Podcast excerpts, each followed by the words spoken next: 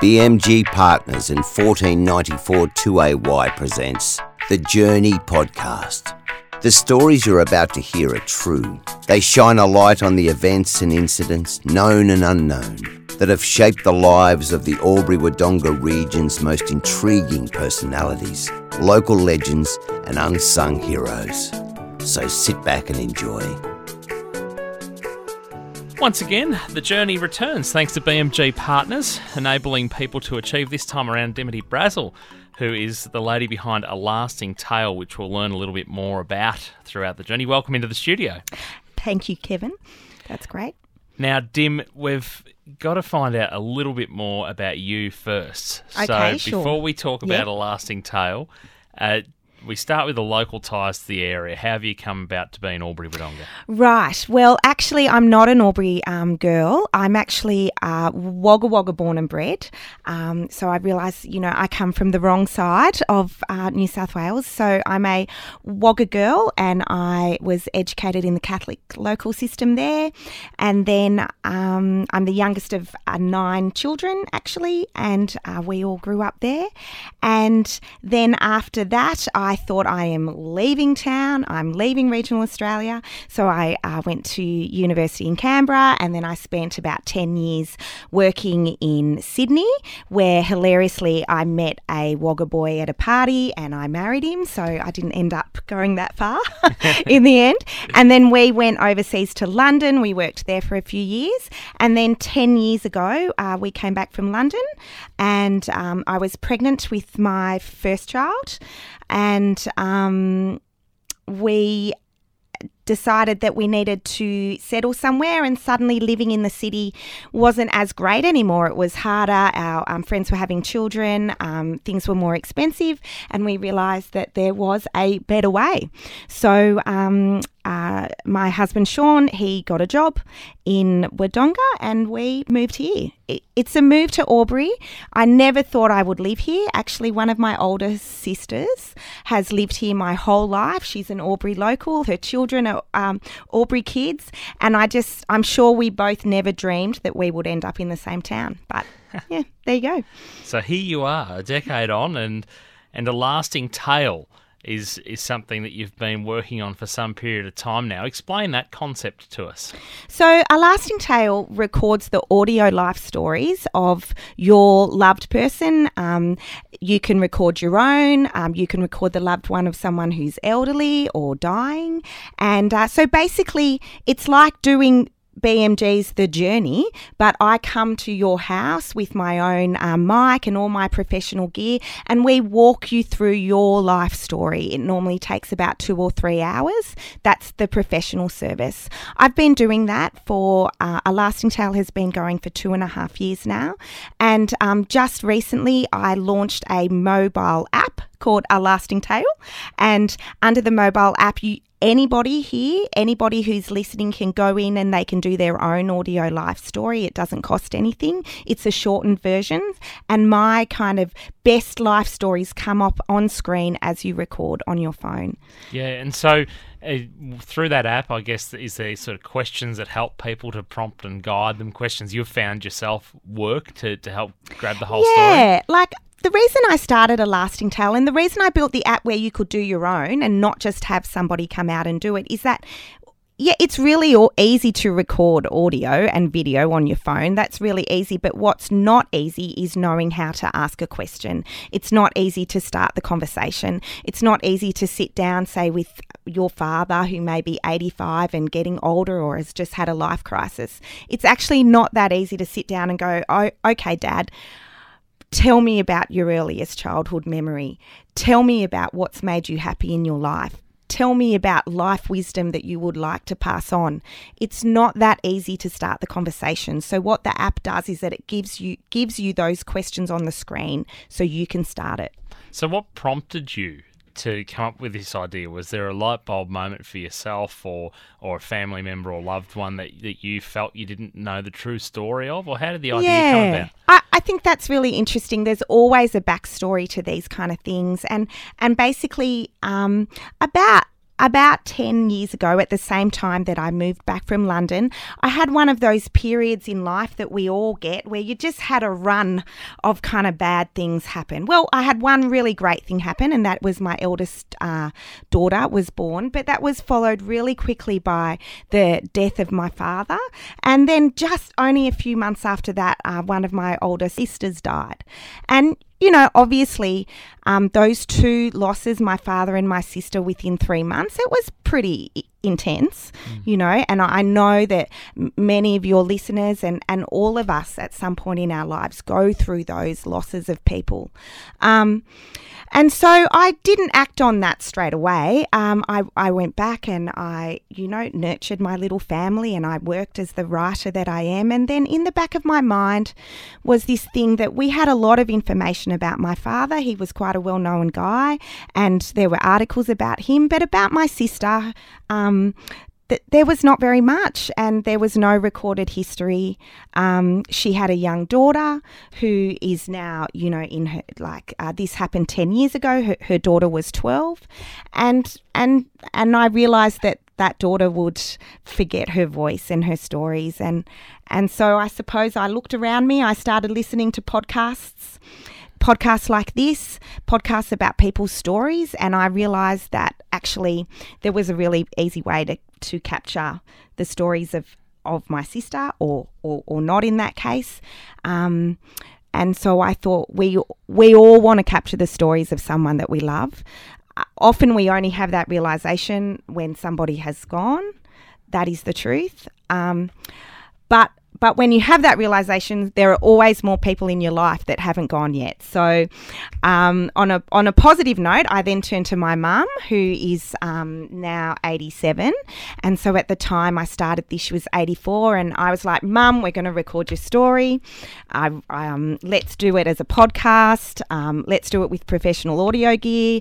You can be my guinea pig." And sh- she was like, oh, "Okay, I'm on board." And then you know, she pretty much became the face of the business business. She helped me develop the questions. She's in all my photo shoots. And so it's basically because of Anne, you could mm. say. And well. and what's the what's the response like when you do go into somebody else's territory and you're helping people uncover the story of their loved ones? Um, do you find it's an emotional experience? Um, yeah, it's always an intense experience. I mean, I've I've done quite a lot of interviews now in the local region and in Sydney and and Melbourne and and all around, and it is always a new experience for me as well as the listener. It's actually good to come in today because I was a bit nervous about coming on this interview and starting the conversation and and it's really good insight into how every person must feel before I enter their home and start their audio life story. So I think that's a really important insight. Um, so everybody's always nervous. We do preparation just like we have done today and I, I research them. But you know what? everybody starts talking after a bit. In fact, all anybody really wants is for someone to sit down and listen to them, you know? And once I think you can identify that they just want to be listened to and to share their story, then you will always get something out of them. And I think when somebody is elderly or facing that the end, we're more nervous about it than they are, actually. Th- they know where this journey is going to end. And and actually they always want to share. They always want to say, I know where this journey will end and this is what I want to pass on what I find is really good when I go and do it, um, or the other people that work for me, is that I am not their son or their daughter or their family member. And so they really tell me so much more. they really unleash and and we really get great stuff and I always have a bond at the end. You know, like I I think no matter how large a lasting tale gets, I will remember something about every single person I interview. That's great. Yep. Um, I guess the fortunate thing uh, coming into this journey is you and I have actually known each other over the years. Kids are similar age. We've served on a preschool committee together. But how do you think other people would describe you? Yeah, right. Um, well, I think people would say I'm very talkative, and I th- would like that people would think that I was optimistic and generally kind of cheerful.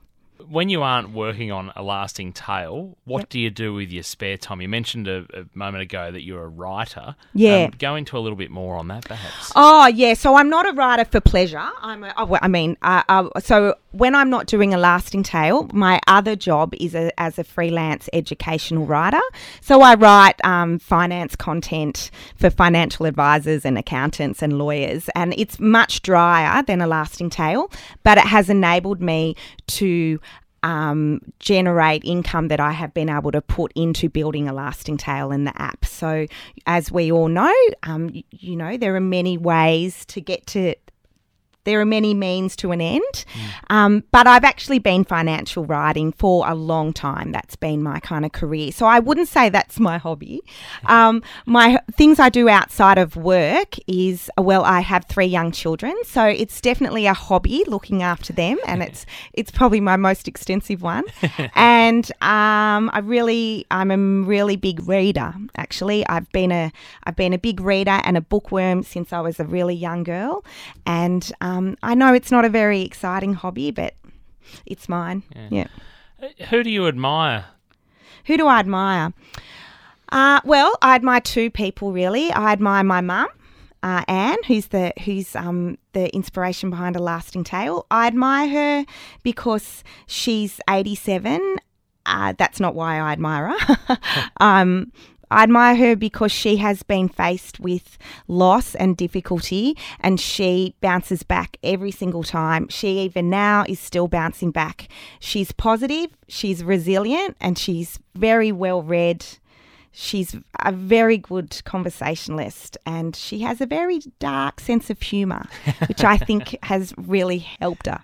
Yeah, some say that's um that's a the secret to life is, Yeah. is not just a, a dark sense of humor, any sense of humor. She's I very think. funny, actually. Yeah.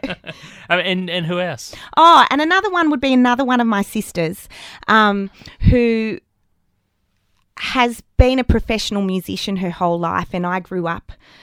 Uh, uh, under her, and I watched her commitment to her cello from when she was a, a young girl, when we were teenagers together. Her commitment was intense. Um, she would practice five hours a day when she was in year twelve, and and and that sense of commitment that she had, a sense, a commitment that I have never had for anything. that sense of commitment that she had for her passion is something that I have admired so greatly. Uh, that and she's also underneath that commitment. She's also a truly kind person, and I think they're quite rare. What um you, you mentioned capturing people's lives and the later stage of life. I have no doubt you've probably had a few people that have a bit of wisdom.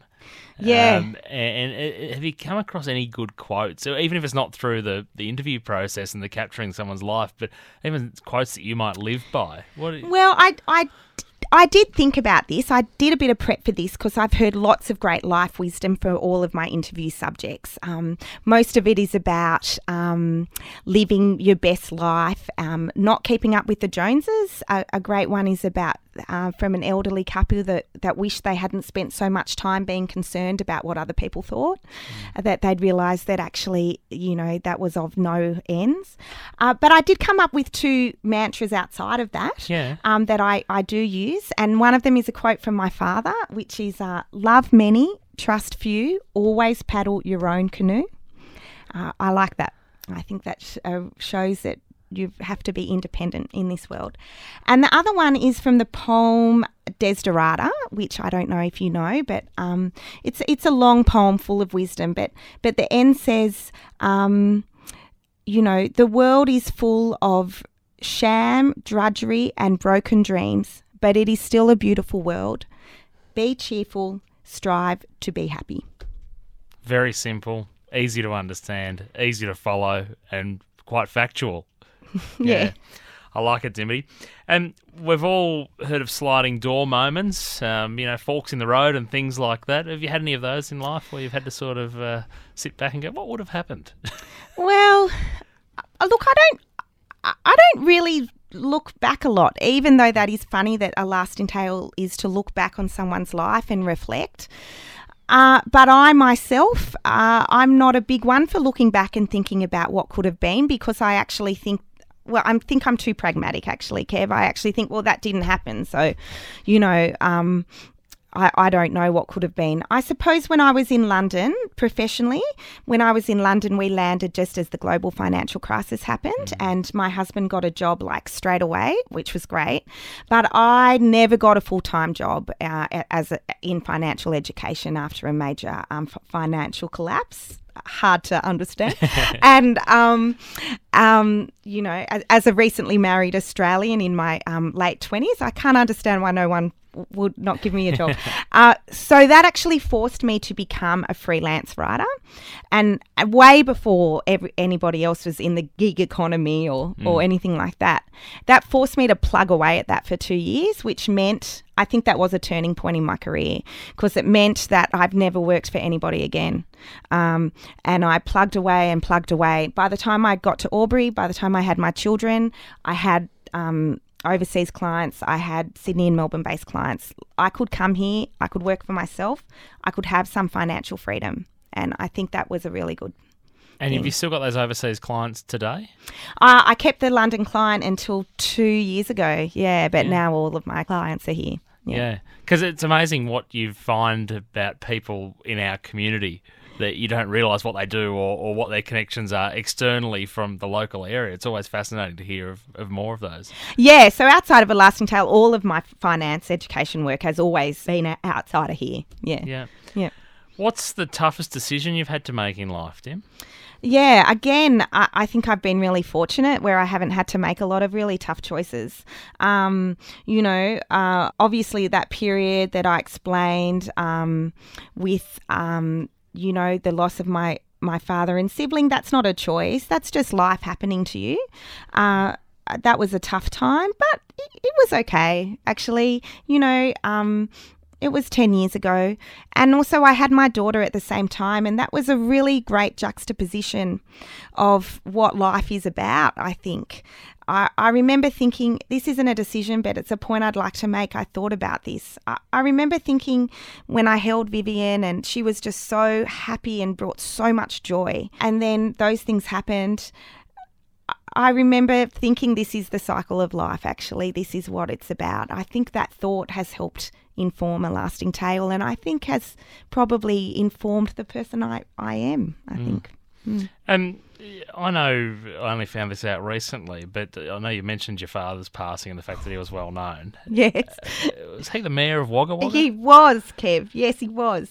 Yes, he was. For, for a long period of oh, time? No. Oh, yeah. He, he, he was in the 90s. So um, if you look at it from my personal perspective, he was the mayor of Wagga for nearly my entire adolescence, which I did not thank him for at the time, Kev. And. Um, so you know, I, I think I should have some private chats to your your children when they're older. I can I can give them some tips. So yeah, I didn't love Dad at the time for making me the mayor's daughter for my whole teenage years, but that was a long time ago, and now I look back and I'm very proud of what he achieved. Mm. Yeah. What what did you learn from it? From being the, the mayor's daughter? Oh God! Oh, oh goodness! I learnt that if you don't have anything nice to say, don't don't say it. I learnt to keep your opinions in the privacy of your own home. Um, I, I, I learnt that uh, somebody in, in public life, um, it's a real up and down life. And I, I learnt that community service is really important. Um, not only for the community that you're serving, but it's a really rewarding thing to do for yourself. Um, my my parents lived very strong community lives. My mother was also deeply involved in Charles Sturt University and the Women's Refuge, and I'd like to say she was more prominent than Dad, but because she's alive, um, I think she'd like to hear that too. um, it wasn't true. So I learnt that community service is is a really great thing to do, and um, uh, yeah, I suppose. Um, and I learnt not to tell too many people that my father was the mayor of Wagga. not quite enough, though. I love it. Hey, um, I can see there's a lot of pride around around the maternal side of your life. Um, I'm going to ask, what's the best thing you think that's ever happened to you in life? Is it the maternal piece? Often mums will oh, instantly yeah. go straight to that, but you're welcome to go anywhere else. No, no, uh, yeah, no. Obviously, well, not obviously. I suppose that's a bit of a blanket statement. I, I have been lucky enough to be a mum, um, and I have three children, and they make me really proud. But also, I'm they're pretty young. I, I'm actually. Pr- I, I'm actually really looking forward to seeing their journey and to seeing where life takes them and what kind of people they become. And I'm sure, like all parents, I'm I'm excited and anxious about that. You know, in equal measure. It's interesting you say you look forward to seeing their journeys. I think that's something any parent can relate to. Is you sort of almost move into that part of, come on, show me what you've got, show me what you're going to do.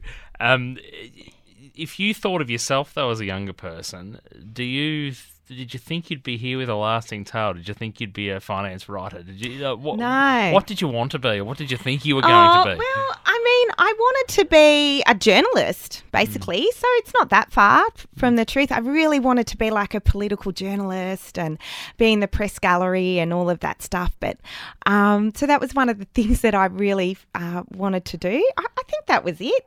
Um, I didn't. I didn't have any great big plans about where I wanted to live. I didn't think I'd be living in back in Wagga or Albury, but I- I'm so happy I am. Like, I'm so happy to be living in regional Australia. So, yeah, you, you could say that I suppose uh, writing and a lasting tale isn't that far from being a journalist. Yeah, Yeah. true. And with the benefit of hi- hindsight, so hindsight's always twenty twenty. Yeah. what advice would you give a younger you? Um, yeah, a, a younger me. I- I think the advice I'd give a younger me is to have more confidence um, and to not not give up so easily when uh, something gets put up in your way or somebody says something that uh, might put you down or put your dreams down to just understand that that's just one person's opinion take it on board and keep on You're always maturing, aren't you? I think anybody Yeah. could uh, later in life you keep looking back to those moments of lack of confidence or things like that. I mean, if you're happy to talk about it because you, you do it from time to time, Yeah, and I you see, do. see that in the interview, and I've known that over the years. yeah What's that been like as, as part part of part of your life? Yeah, well, I don't. I don't really talk about it much, really. I, I like it is just part of me. Um, it was a lot worse as a child. Um, you know, obviously you'll hear some stutters in this interview, so I, I still do stutter. Uh, I suppose if I reflect, I probably didn't pursue my dream of becoming a journalist, maybe because of the fear of the stutter. Like, um, yeah, I, I think if I reflect back on that, but it's not like some terrible thing that that didn't happen. But I went more into reading and the writing side than the spoken side because I would say because of the stutter and the associated um, nervousness with that.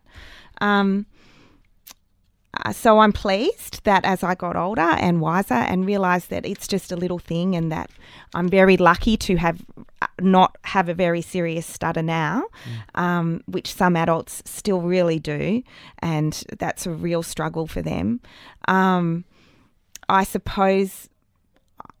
I- I suppose I'm happy with myself that maybe a lasting tale and and and doing these audio interviews is is kind of coming full circle to that. Now now I'm on audio all the time and my stutter is my stutter, you know. You mentioned confidence. Was it tough as a kid? Did that add to the, the confidence, perhaps, and trying to find that confidence as quick as possible? Or I suppose so. Yeah. Yeah. I, I think, yes, I, I would say that I lacked confidence as a child and that my stutter had a lot to do with that. But on the flip side, I wasn't, I wasn't teased that much at school about it. Like I always had friends and I've always been a good talker. um, within my um, group of friends and family like but outside in the world i've uh, when I was a child and a teenager, I certainly didn't. Uh, I was a lot quieter, and I certainly was more hesitant about speaking up.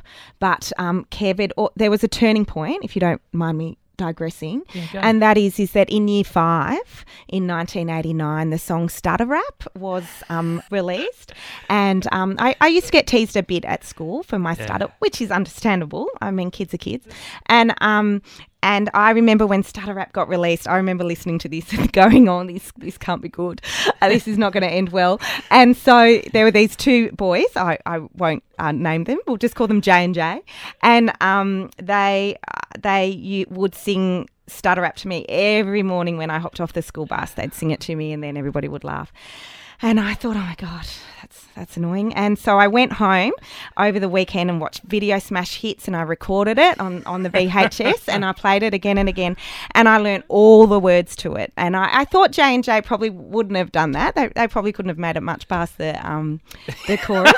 and so I learned all the words and I hopped off that bus on Monday morning and J and J sang um, the chorus of Stutter Rap and I sang the whole song back to them.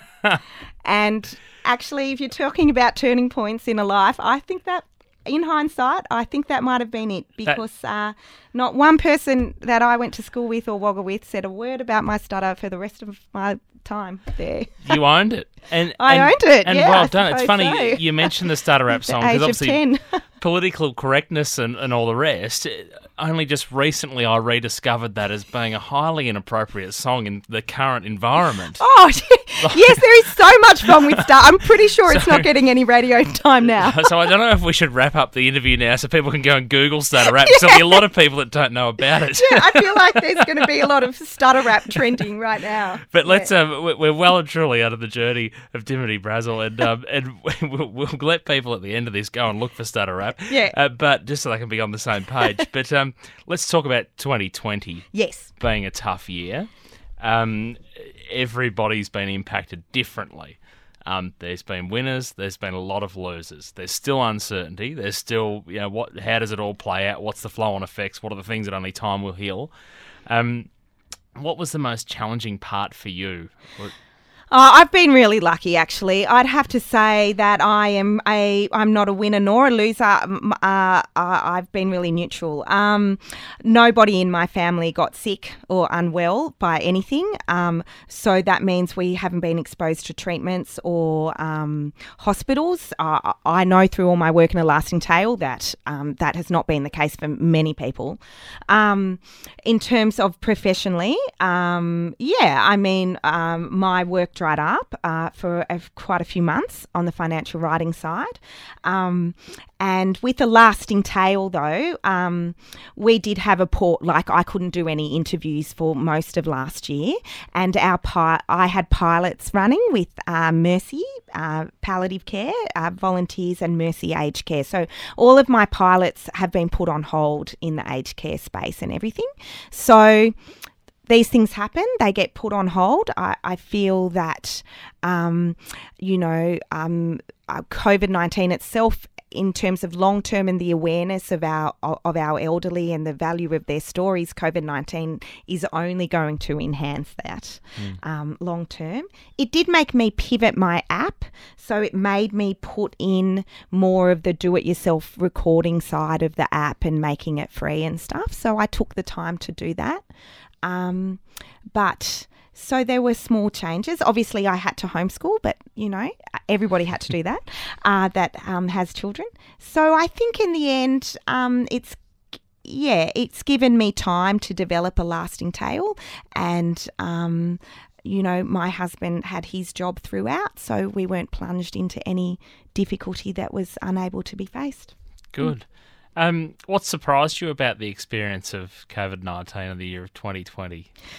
I think what surprised me was how well, how resilient everybody intrinsically actually is, and how I think that.